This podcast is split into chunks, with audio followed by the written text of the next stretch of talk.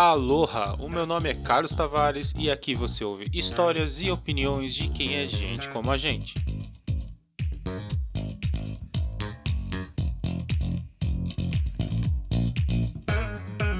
Mais uma vez estamos aqui, mais uma semana para conversar, que é o que a gente gosta de fazer, e no episódio de hoje houve uma situação um pouco diferente, onde a nossa conversa foi gravada numa live do Instagram, então ficaram alguns sons estranhos, barulho de fundo, que é o que dava para fazer, testamos alguma coisa nova e espero que fique bom. Convidei o Vinícius Pitta para a gente conversar um pouco sobre a experiência dele na Austrália, seja vivendo, seja trabalhando, a gente conversou também um pouco sobre investimentos. Então espero que você goste do papo e mais uma vez, muito obrigado.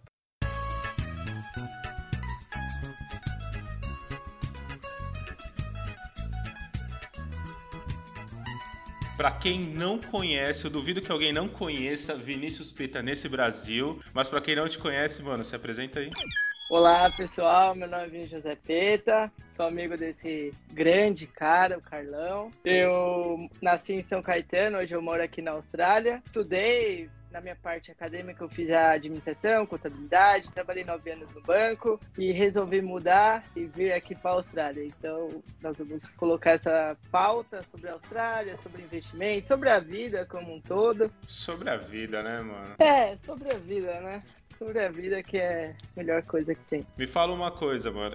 Você se formou aqui na Universidade de São Caetano. Você é de São Caetano, aqui da cidade. Mas aí apareceu esse ponto na sua vida que você resolveu mudar pra Austrália, mano. Então, como que inicia um sonho, um planejamento pra isso acontecer? Olha, então, até minha família é uma das mais velhas aí de São Caetano. Ela chegou aí, era tudo terra, hoje é uma das maiores cidades do Brasil, com um dos maiores IDHs do Brasil. Mas quando minha família chegou, imigrante italiana, meu sobrenome é Pitta, todo mundo fica me zoando aí. Mas a minha família até ajudou a construir São Caetano, tudo, a gente já teve bar, lanchonete, tudo que você imaginar a minha família teve. Até meu avô, se estivesse vivo, ia ganhar como um dos cidadãos mais velhos de São Caetano. Mas respondendo a sua pergunta, como que mudou minha vida, né? Eu trabalhava no banco, trabalhei 5 anos no Santander e 4 anos no Itaú. E isso cansa. Não sei se você sabe, mas a meta do banco é muito exorbitante. Você tem que ficar vendendo coisas para as pessoas, produtos financeiros não querem para bater meta, né? Para ter ideia, era reunião, você chegava e não tinha bom dia, né? Era reunião, aí você sentava, tinha um e-mail, você já bateu a meta, muita pressão, né?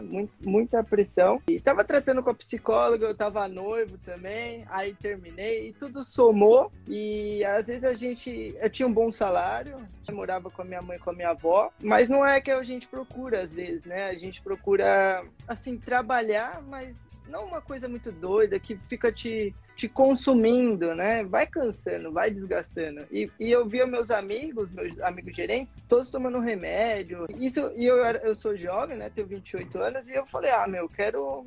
Eu não tenho filha, graças a Deus, então eu tenho como mudar, né? Então eu juntei um dinheiro, peguei minha rescisão, viajei 1 ano aí o Brasil com meus amigos, fui para Goiás, Brasília. Eu adoro natureza, então eu fiz caverna, fiz cachoeira, tudo que você imaginar para relaxar, para tirar esse estresse, né? É por isso que você é conhecido em todos os cantos do Brasil, né, mano? Todo mundo me conhece, né? E aí eu sempre trabalhei com investimentos, estava em casa lá parado, fazendo investimentos no meu quarto, mexendo com bolsa de valores, estava pagando minhas contas, mas sempre minha mãe e minha avó, que já são... Minha mãe tem 68, minha avó tem 92, ficavam me enchendo... Vinícius, você não vai trabalhar nesse 1 ano, né, que eu fiquei em casa, tu não vai fazer alguma coisa da sua vida, né? E eu falei, mãe, eu estou trabalhando aqui no meu quarto, né, eu compro e vendo ações, fico trabalhando com isso. Só que ela não entendia, ela tem ainda aquela cultura de que você precisa ir, bater o ponto, seletista, né? Você tem os nossos antepassados, nossos pais, avós, eles têm essa mentalidade. Você trabalha a sua vida inteira, ganha aquela aposentadoria do INSS que não é quase nada, compra uma chácara, né? E aí, em São Caetano tem bastante senhorzinho de idade, né? E um fala pro outro, o outro fala... Aí, se minha mãe conta pra a vizinha fala, não, mas o Vinícius tem que trabalhar, o Vinícius tem que fazer alguma coisa, né? E ninguém entendia. Então, elas ficavam me incomodando com esse quesito. E eu resolvi ver um lugar que tinha o mesmo clima. Minha primeira ideia foi o Canadá, mas é muito frio lá, não tem como, eu não gosto muito do frio. Então eu decidi a Austrália, que tem o mesmo clima do Brasil, só que no Brasil tem mais de 200 milhões de pessoas e na Austrália tem 25 milhões de pessoas. Já dá muita oportunidade de trabalho, porque não tem ainda, é um país em crescimento, né? Então eu resolvi escolher a Austrália, aprender inglês e chegando aqui é uma doideira, né?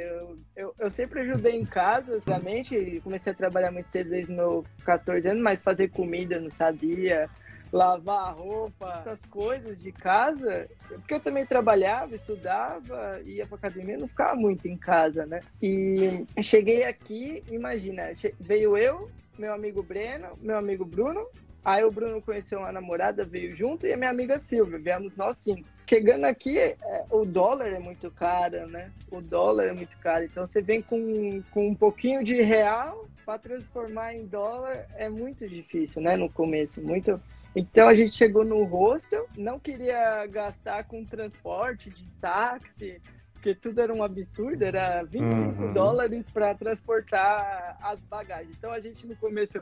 andou a cidade inteira com as bagagens, ideia de doido, né? Ah, ideia de novato no lugar, né? Você quer só salvar qualquer dinheiro para tomar um café depois e você não pensa nas consequências, só vai. Só vai. Não, e você não entende. Eu estudei inglês, mas quando eu cheguei aqui, cara, é muito diferente o sotaque... das pessoas, tipo, how are you? Como vai você? É bem diferente. Às vezes a pessoa fala só tudo bem, você... ok. E ficava rindo. Ok. A pior parte é ficar rindo, né? Porque a pessoa não sabe se você tá debochando dela ou se você não entendeu. Verdade, cara. É complicado, sabe? Eu fico imaginando aquelas pessoas que não têm a leitura, né? Não sabem ler, não sabem... Era a gente aqui na Austrália, imagina.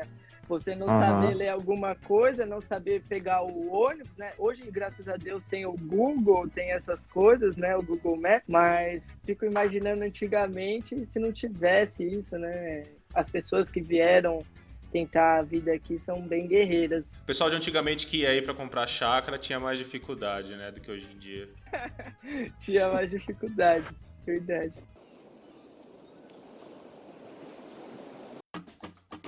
Quando você se mobiliza para fazer uma viagem desse tipo, há quanto tempo você está aí já? Vai fazer 1 ano e meio já, passa rápido. Passa muito rápido. E para você mobilizar tanto recurso e até psicológico para ficar tanto tempo fora de casa, já é uma coisa complicada. Mas como foi esse planejamento de ir com amigos, juntar essa turma que está na mesma pegada que você e topar nessa aventura? Cara, foi uma coisa muito louca, porque o Bruno, ele tinha ido para Maceió comigo viajar e nessa viagem a gente tinha conversado sobre fazer um intercâmbio, né? A gente tava na mesma pegada e tal. E eu falei com meu amigo Breno, que é meu amigo desde a infância, irmão, os dois, né? E ele também estava nessa pegada, não, vamos, porque o Brasil tava numa época difícil, uma época de crise. Então, para eles largarem o emprego... foi mais fácil, sabe? Estava num momento bom. Todo mundo estava cansado de fazer a mesma coisa. Porque você sai da faculdade e não te explicam como é a vida de verdade. Você sai da escola para a faculdade, já é uma outra vida, né? E depois da faculdade, você acha que é mais fácil as coisas, tendo faculdade, tendo estudado, e não é, né? Então, a gente estava nessa realidade de não saber muito o que fazer, de não estar num emprego feliz, num país com crise. Então, a gente conversamos, né? Trocamos essa ideia e todo mundo topou. Aí o Bruno conheceu a Larissa nesse meio tempo e ela veio com a gente. E nós tínhamos conhecido a Silvia 1 ano atrás e ele comentou, Silvia, a gente vai para a Austrália e ela super topou. Ela falou, eu tava aqui, que bom que vocês vão, e viemos nós 5 aqui. E eu acho importante, até se alguém for vir com os amigos, sabe? Eu sei que falam assim, mas você não vai aprender o inglês. Mas quando você chega aqui, você busca o trabalho, você vai para a escola e você só dorme na sua casa, sabe? A gente tinha que marcar, a gente morava na mesma casa, mas tinha que marcar um horário para a gente se ver, para fazer alguma coisa, para ir passear. Então, e você vir com os amigos... te ajuda caso você passe mal. Ter alguém que você confia da sua mesma cultura faz você acostumar com essa vida diferente mais rápido do que você viver com alguém diferente em outra casa. Por exemplo, uma cultura indiana, eles têm outros costumes da Coreia, da China, do Japão. Então, até você se adaptar, às vezes você não se adapta bem, entende? Então, eu aconselho vir com os amigos. Você vai aprender inglês do mesmo jeito. Depende só de você, só. Tá, mas vai mesmo aprender inglês? Porque você foi aí principalmente para aprender, né? Você começou um curso, você já terminou esse curso e já consegue falar com o presidente já de boa? Olha, assim, a gente não vira fluente, né? Para você ser nativo da língua... você tem que nascer no país. Nós somos nativos de português. E olha lá, hein? E olha lá. Mas eu consigo me comunicar, conversar em inglês. É muito diferente do que você fazer um curso. Às vezes você gasta 5 mil, 10 mil reais num curso ou mais e fica tantos anos e você não vai aprender tão rápido como vir aqui. Porque você vai ler uma placa... você está sempre olhando para algo em inglês. Eu acho que é mais fácil de aprender. Você escuta as pessoas falarem na rua em inglês. No seu trabalho, o seu chefe fala em inglês. Na escola, é em inglês. Você está muitas horas aprendendo inglês. Eu acho que vale super a pena. E além disso, você cresce como pessoa, sabe? Eu tenho outra visão de mundo. Sou um cara, sempre fui positivo, sempre uma pessoa do bem, mas agora você aprende muito a empatia. Às vezes você trabalha, que nem a gente chegou aqui, a gente comeu acho que um mês o hambúrguer do McDonald's de $1. Nossa, cara! Imagina, eu não achava emprego, tudo em dólar e o dinheiro indo embora. E quando você chega aqui, para você alugar a sua casa, você tem que dar um bonde, que é tipo um seguro quando você aluga uma casa, que você tem que pagar alguns meses, em dólar. Então a gente chegou, por exemplo, com $1.000 e deu esse bonde, e é 1.000 de cada um, por exemplo, 800 de cada um, dos 5, para dar esse bonde. Ficamos sem dinheiro, não tinha dinheiro mais, cada um ficou com $200, sabe? Mas isso foi aprendizado, né? Ninguém queria pegar suas reservas, né? Todo mundo... Porque para vir para cá, você tem que comprovar $35 mil. Ou eu tenho que dar uma pesquisada que eu não me recordo mais. Tem que ter um dinheiro na conta, mas para mostrar que você consegue, se Deus me livre acontecer alguma coisa, usar esse dinheiro para caso de emergência, né? Mas ninguém queria tocar nesse dinheiro que estava guardado, né? Que a gente... Não veio para torrar o dinheiro também. A gente não pegava ônibus, andava... Eu nunca... Meu corpo mudou aqui, cara. Ficou muito atlético. Eu andava uns 20 quilômetros por dia, vai para a escola, vai para o trabalho, tudo a pé. Porque aqui o transporte é caro. Ele é caro. Mas depois que você arruma um emprego, você fica proporcional à vida aqui, né? Mas enquanto você não tem emprego... Quão difícil é você encontrar emprego aí? Porque eu imagino que para quem é nativo já não seja muito fácil, né? E para quem chega de fora, como foi encontrar emprego aí? Então, para quem nasce aqui, o governo, ele ajuda muito, né? Então as pessoas têm outro ritmo, não tem a mesma pegada que nós brasileiros temos de trabalho, né? Para empregos bons, em boas companhias, você tem que tirar uma nota, né, no IELTS. Então, o seu inglês é alto nível, né? Então, você consegue um emprego... Não paga muito bem. Depende do seu cargo, né? Você começa baixo e vai crescendo, depende de você. Para a gente, imigrante, tem muito emprego aqui. Por exemplo, Imagina, eu sempre fui gerente e tal, eu cheguei aqui como demolition. Que é da hora pra caramba, vamos lá. Não, muito legal, mas eu ficava quebrada, dormia na escola. O meu primeiro trabalho, eu não sabia direito, o meu chefe era australiano e era pra quebrar uma parede no teto. E ele falou assim, Vini, you need broke this wall up, básico. Aí eu pensei que era pra quebrar a parede toda, né? Aí eu queria mostrar trabalho e ele saiu, ele falou, já volto. Eu quebrei a parede toda, né? Quando ele chegou, ele... Aí eu falei, ah, good job! Pô, olha, good job, né? Aí ele, o que que você fez, Vinícius? Era pra quebrar só esse pedacinho pequeno aqui. Muito afiado! Aí eu fiquei, minha nossa, meu primeiro emprego. Aí, não, mas ele foi muito gente boa, trabalhei ainda uns 6 meses com ele. E a parede de novo. Aí depois o meu outro emprego foi de eletricista. Nunca, mas colocando a cara, que o eletricista já paga mais, né? Aí o meu chefe falava, foi bem um dia que era para passar cabo, uma coisa mais tranquila. Eu falei, ah, eu sei eletricista, vamos lá, só passar o cabo. Para que faculdade aqui, ó? Já sei passar até um cabo. Já era passar um cabo de fios num prédio de um lado pro outro, eu falei, nossa, tranquilo, né? E ele perguntou se é eletricista, eu falei, oh, desde criança. Já tomei choque, tudo de boa. Eletricidade, fiz no Brasil, tudo, né?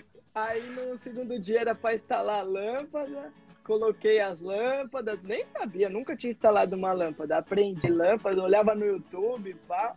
E fiquei 1 hora pra instalar a primeira lâmpada, depois as outras foram bem. Aí no terceiro dia ele falou, você precisa cortar esses cabos, só que tem eletricidade. Aí eu falei, minha nossa, aí pegou, né? Aí pegou. Eu ia cortar o cabo com a mão assim, sabe? O cabo vermelho explode o prédio. Tipo isso, você tem que salvar a gente, qual cabo você vai cortar, né? Mas aí eu chamei ele de canto, eu falei, olha, boss, realmente eu não sou eletricista, você viu meus outros 2 dias como eu trabalhei, eu trabalhei direitinho, né, certo? Eu tô com medo de cortar esse cabo, eu não sei qual tem energia e qual não tem, vou ser sincero, eu tô com medo de morrer aqui. Aí ele falou, não, fica tranquilo, eu gostei de você. Aí ele diminuiu meu salário, eu achei certo, e continuamos uns 3 meses juntos ainda, mas eu preciso ser honesto, assim. E continuar vivo. E continuar vivo, que é importante.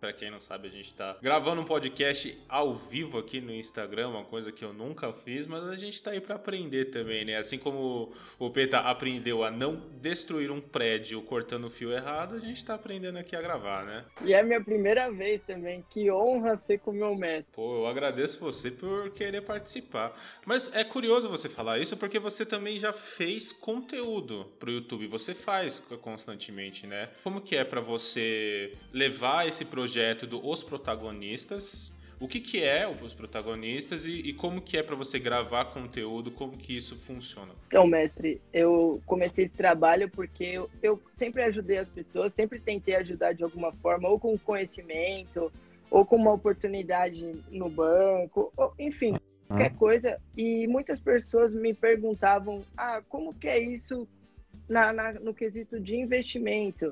Ah, onde eu invisto? Por onde eu começo? E a minha ideia foi, como tinha muitas pessoas ao meu redor me perguntando sobre isso, eu falei, eu sempre quis aprender, então esse foi um passo novo de ir pro YouTube, de aprender esse marketing digital, porque hoje quem tá fora do marketing digital tá vivendo outro mundo, né? Isso é muito importante. É uma coisa que, mas assim, de gravar, de falar para as pessoas, eu ainda estou aprendendo. Eu gosto de aprender, eu tenho bastante conteúdo de sei por onde começar, sei ensinar, mas de falar, assim, de comunicação, eu tô aprendendo, eu tô gostando bastante. Colocar a cara no vídeo é bem diferente, né? É outra pegada. Bem diferente, nossa, mas é gostoso, eu tô gostando, assim, Você tem a oportunidade de conversar com pessoas inteligentes como você, E tem sempre as pessoas que te ajudam a começar. Então, a gente tem um grupo aqui na Austrália que está tentando começar. Tem os meninos do sei lá, podcast, tem o Investindo na Gringa. Então, a gente, o gringo investe. Então, a gente está...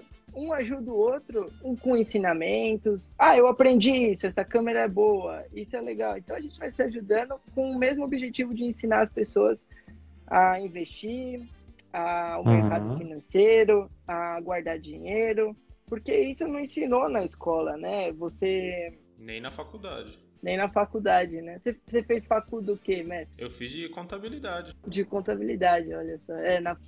Você sabe ler as empresas, né? Se a gente tivesse tido isso na escola desde pequeno, as pessoas estariam investindo melhor, já estariam ricas, né? Já estariam com dinheiro guardado desde de lá de trás, conversado com os pais, falar, ó, faz uma poupança para mim, guarda esse dinheiro, começado a trabalhar mais cedo, né? É muito importante. Pena que a gente não tem isso ainda no Brasil. Com esse quesito, eu comecei a fazer conteúdo, né? Os protagonistas, para todo mundo ser o próprio protagonista da vida, saber onde investir, tirar dúvidas. Eu sempre estou aberto. Quem me conhece sabe que eu tiro dúvidas, dou dicas, tento esclarecer o máximo possível. E como eu ainda tenho poucas pessoas por enquanto, é mais fácil de comunicação, né? Eu sempre falo, ó, manda sua dúvida e tal, que eu vou ser o maior canal de investimento do Brasil, vou ajudar o número de pessoas. E vai ter que pagar para ter resposta, né, mano? Porque é assim que funciona. Mas é curioso você falar, porque você tem muita experiência, eu tenho conhecimento um pouco de produto de investimento, desse lance bancário, mas você tem a experiência de estar lá sofrendo, né? Porque é aquilo que eu ouço bastante, que todo mundo quer entrar em banco, e todo mundo que está no banco quer sair. Porque por causa do ambiente de muita pressão, e as pessoas talvez não lidem tão bem com isso, mas tirando essa parte de trabalhar, o investir, a educação financeira, ela é muito fraca realmente no Brasil. As pessoas, elas têm muita dificuldade de enriquecer ou até de se manter em um certo patamar, porque não tem essa noção do quão importante é você manter uma grana, você trabalhar do jeito certo, sabe? E é legal você ter um canal, você ser uma pessoa que tá aí para ajudar as pessoas com isso, né? Sim, eu fico muito feliz. Eu li uma frase que você é o tanto de pessoas que você ajuda. Ou seja, quanto mais pessoas você ajudar, maior você será, né? E hoje eu gosto muito de um legado. Eu quero deixar tudo explicadinho, tudo certinho, para quando se eu tiver um filho... e Deus me livre acontecer algo comigo, ele vai aprender com os meus vídeos. Então eu faço com muito carinho, muito amor, tudo que eu coloco a mão, pensando nisso, para deixar um legado para mim e para todas as pessoas que vierem depois de mim, né? Que é muito importante. Eu acho que a cabeça do brasileiro está mudando, as pessoas estão buscando esse tipo de informação, porque se você não sabe para onde investir, guardar dinheiro, você vai ficar trabalhando, e perdendo, e gastando dinheiro, perdendo dinheiro. E se você guarda maior parte do seu salário, isso vai virando uma bola de neve. No futuro, você não precisa trabalhar tanto. Você vai ter mais dividendos, mais ações entrando, mais dinheiro entrando do que saindo, né, dos gastos. Isso é muito importante. Até no coronavírus, isso me ajudou bastante, porque a gente passou uma fase de lockdown aqui. Graças a Deus eu sempre tive esse valor, né? Então, momentos difíceis, é isso que eu quero dizer. Você tem que ter uma reserva, você tem que ter uma saída, que ninguém esperava que isso fosse acontecer no mundo inteiro, né? Todo mundo ainda está passando por essa dificuldade. E às vezes eu vejo que as pessoas no Brasil sofrem muito, né? Por não ter esse tipo de consciência, ganha o salário e já gasta, ou compra a Mega Sena... compra coisas aleatórias que não deixar você rico, assim, né? Não vai deixar você confortável no futuro, né?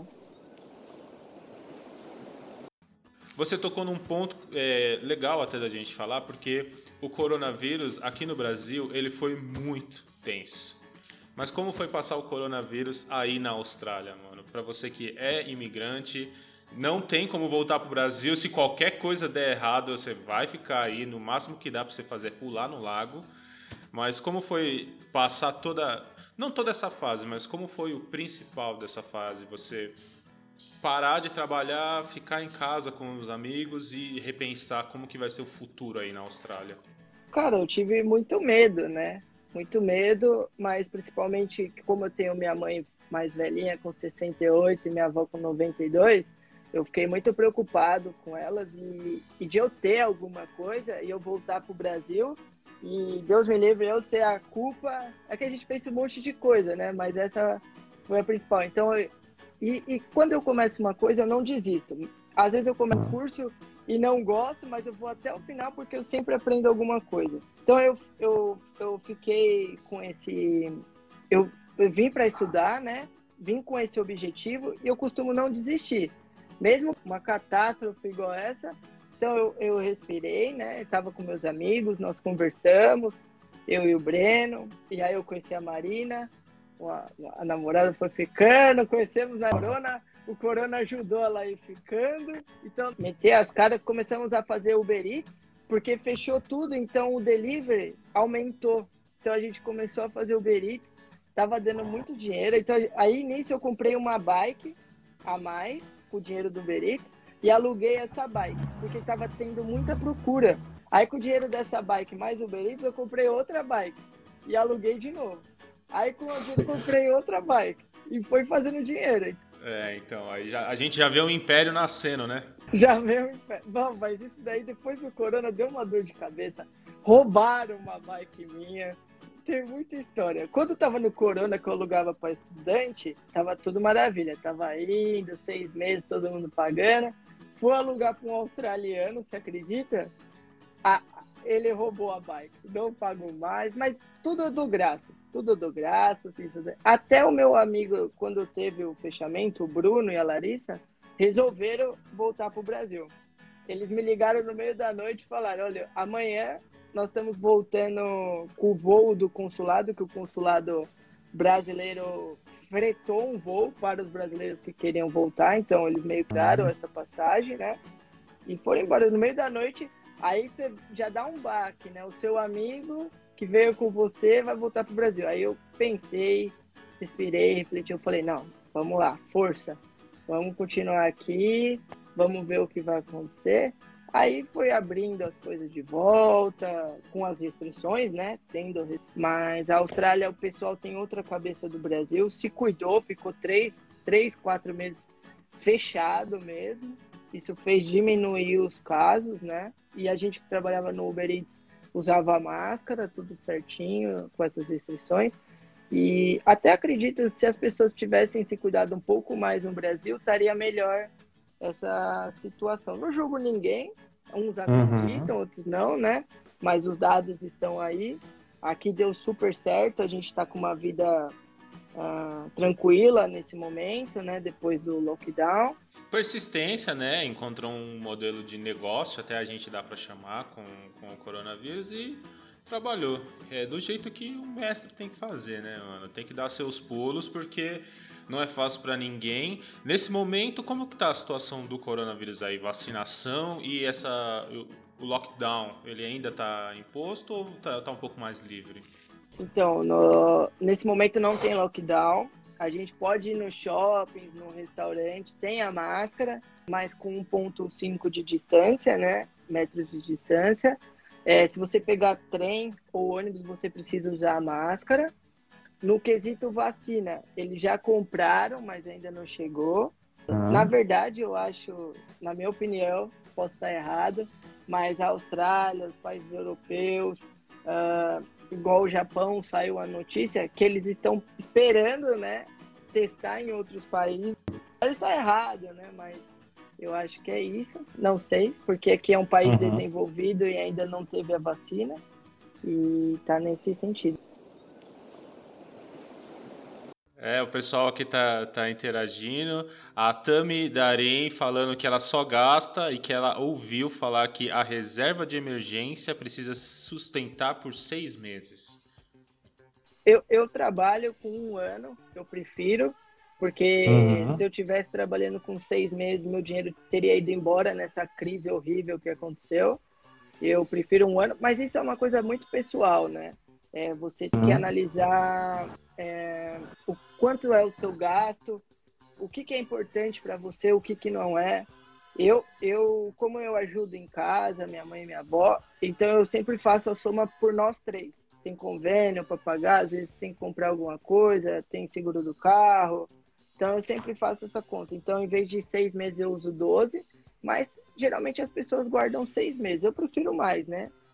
É, sim, mas dentro da possibilidade da pessoa também, não é para se enforcar, nem sei se dá para se enforcar para guardar, mas é tipo, ver qual que é a possibilidade e deixar o jogo rolar, né? Porque quanto mais você tiver, realmente mais você consegue ficar tranquilo em eventualidades, porque reserva de emergência é para eventualidades, mas na minha opinião, é a base para você começar no mundo de investimentos. Você não consegue investir mais sem ter a reserva de emergência, porque aí parece que você está fazendo um jogo de apostas. Se você perder, você perdeu tudo.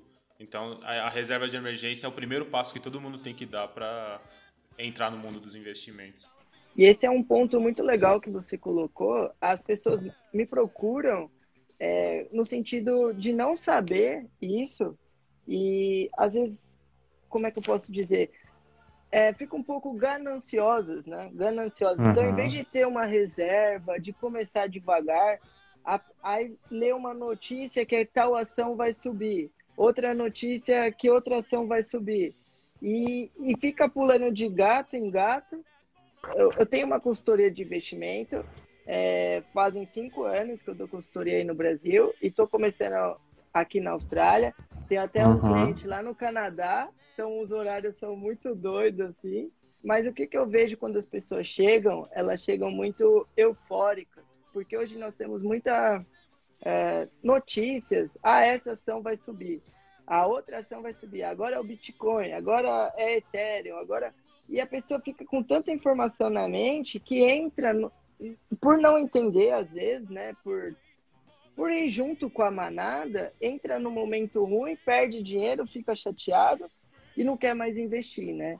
Essas pessoas que jogam essa notícia, elas querem que as pessoas comprem, para quanto mais a pessoa compra as ações, mais ela aumenta. E essa pessoa que deu essa informação sai no momento certo, ganha um dinheiro, né? Igual agora quem manda no mundo é o Elon Musk, né? Da Tesla.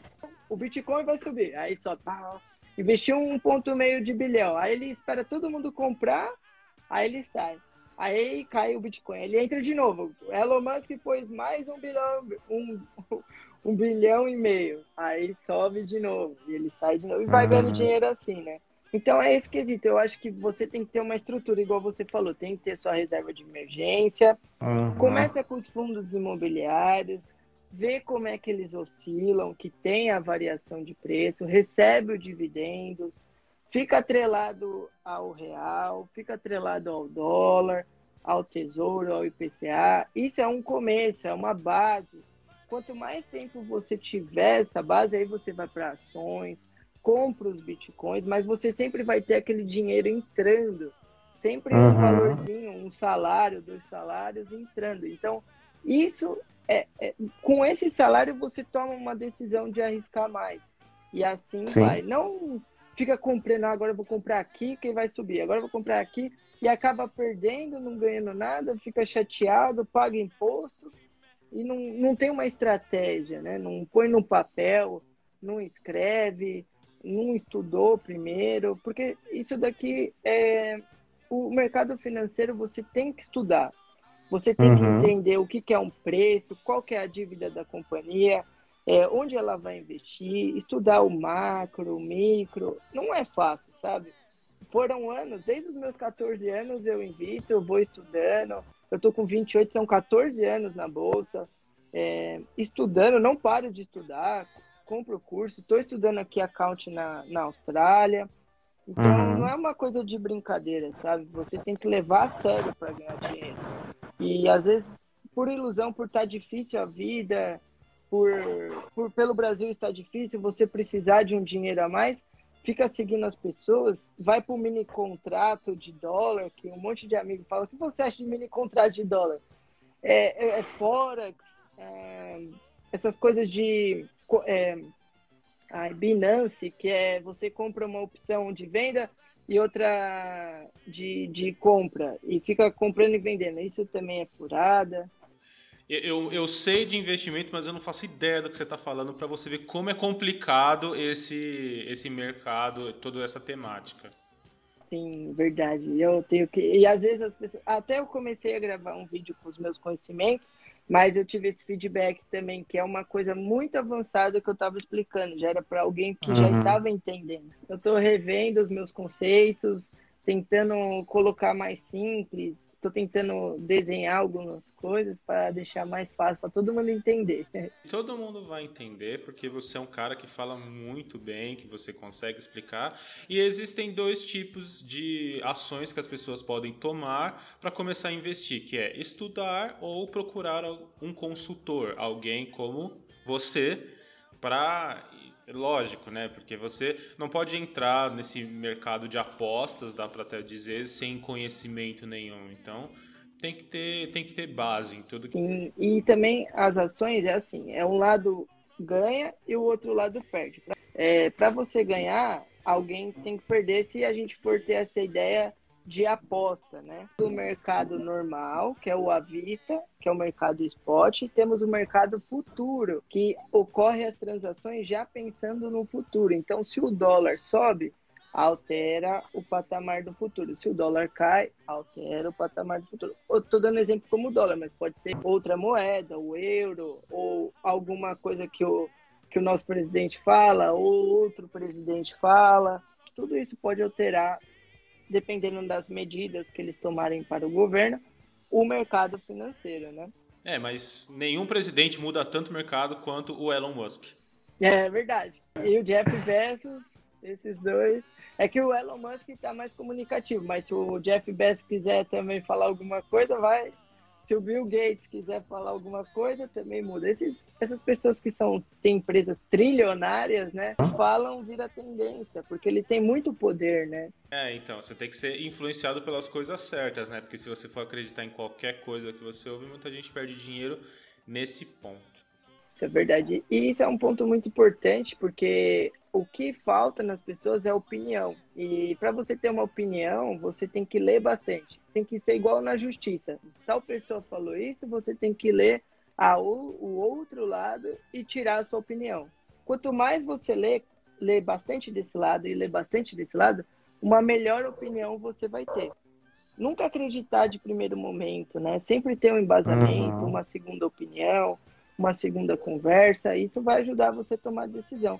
Quanto mais decisão você tomar, mesmo que você erre, mais você vai crescer, né? Eu já errei muito, já perdi muito dinheiro na bolsa até aprender também. Mas, tipo, são decisões com base no que eu estudei. Eu tenho uma estratégia, né? Então, eu não sigo a olho. Mesmo eu estudando tanto, eu também estou propício a errar. Imagina quem não estuda, né? É importante sempre estar lendo, sempre... saber das coisas, mesmo que você não goste. Eu não gostava desse negócio de imagem, de mídia. Agora eu tô me apaixonando. Então a gente tem que sempre estar com a mente aberta para as coisas novas. Mas é isso, meu mano. Eu agradeço você por ter participado. Deixa aí uma mensagem positiva, qualquer coisa que você quiser. Fala do seu projeto aí, que no futuro, quando a gente estiver mega famoso... Quando o Elon Musk tiver falado aqui com a gente, todo mundo vai até você. Não, muito legal. Eu agradeço. Muito obrigado por essa oportunidade. A gente vai crescendo, é só o começo. A gente vai aprendendo, vai melhorando. A gente tem que fazer mais lives. Gosto muito de você, de todo mundo aí, da galera, do Diogo, do Caio. E foi muito legal. E me seguem aí nos protagonistas, se vocês tiverem dúvidas sobre investimento. Então, é isso aí, pessoal. Agradeço a todos que estão participando, a todos que ouviram. E não se esqueçam, usem máscara, bebam água e se cuidem. Valeu, mestre. Valeu. Falou, Bruno.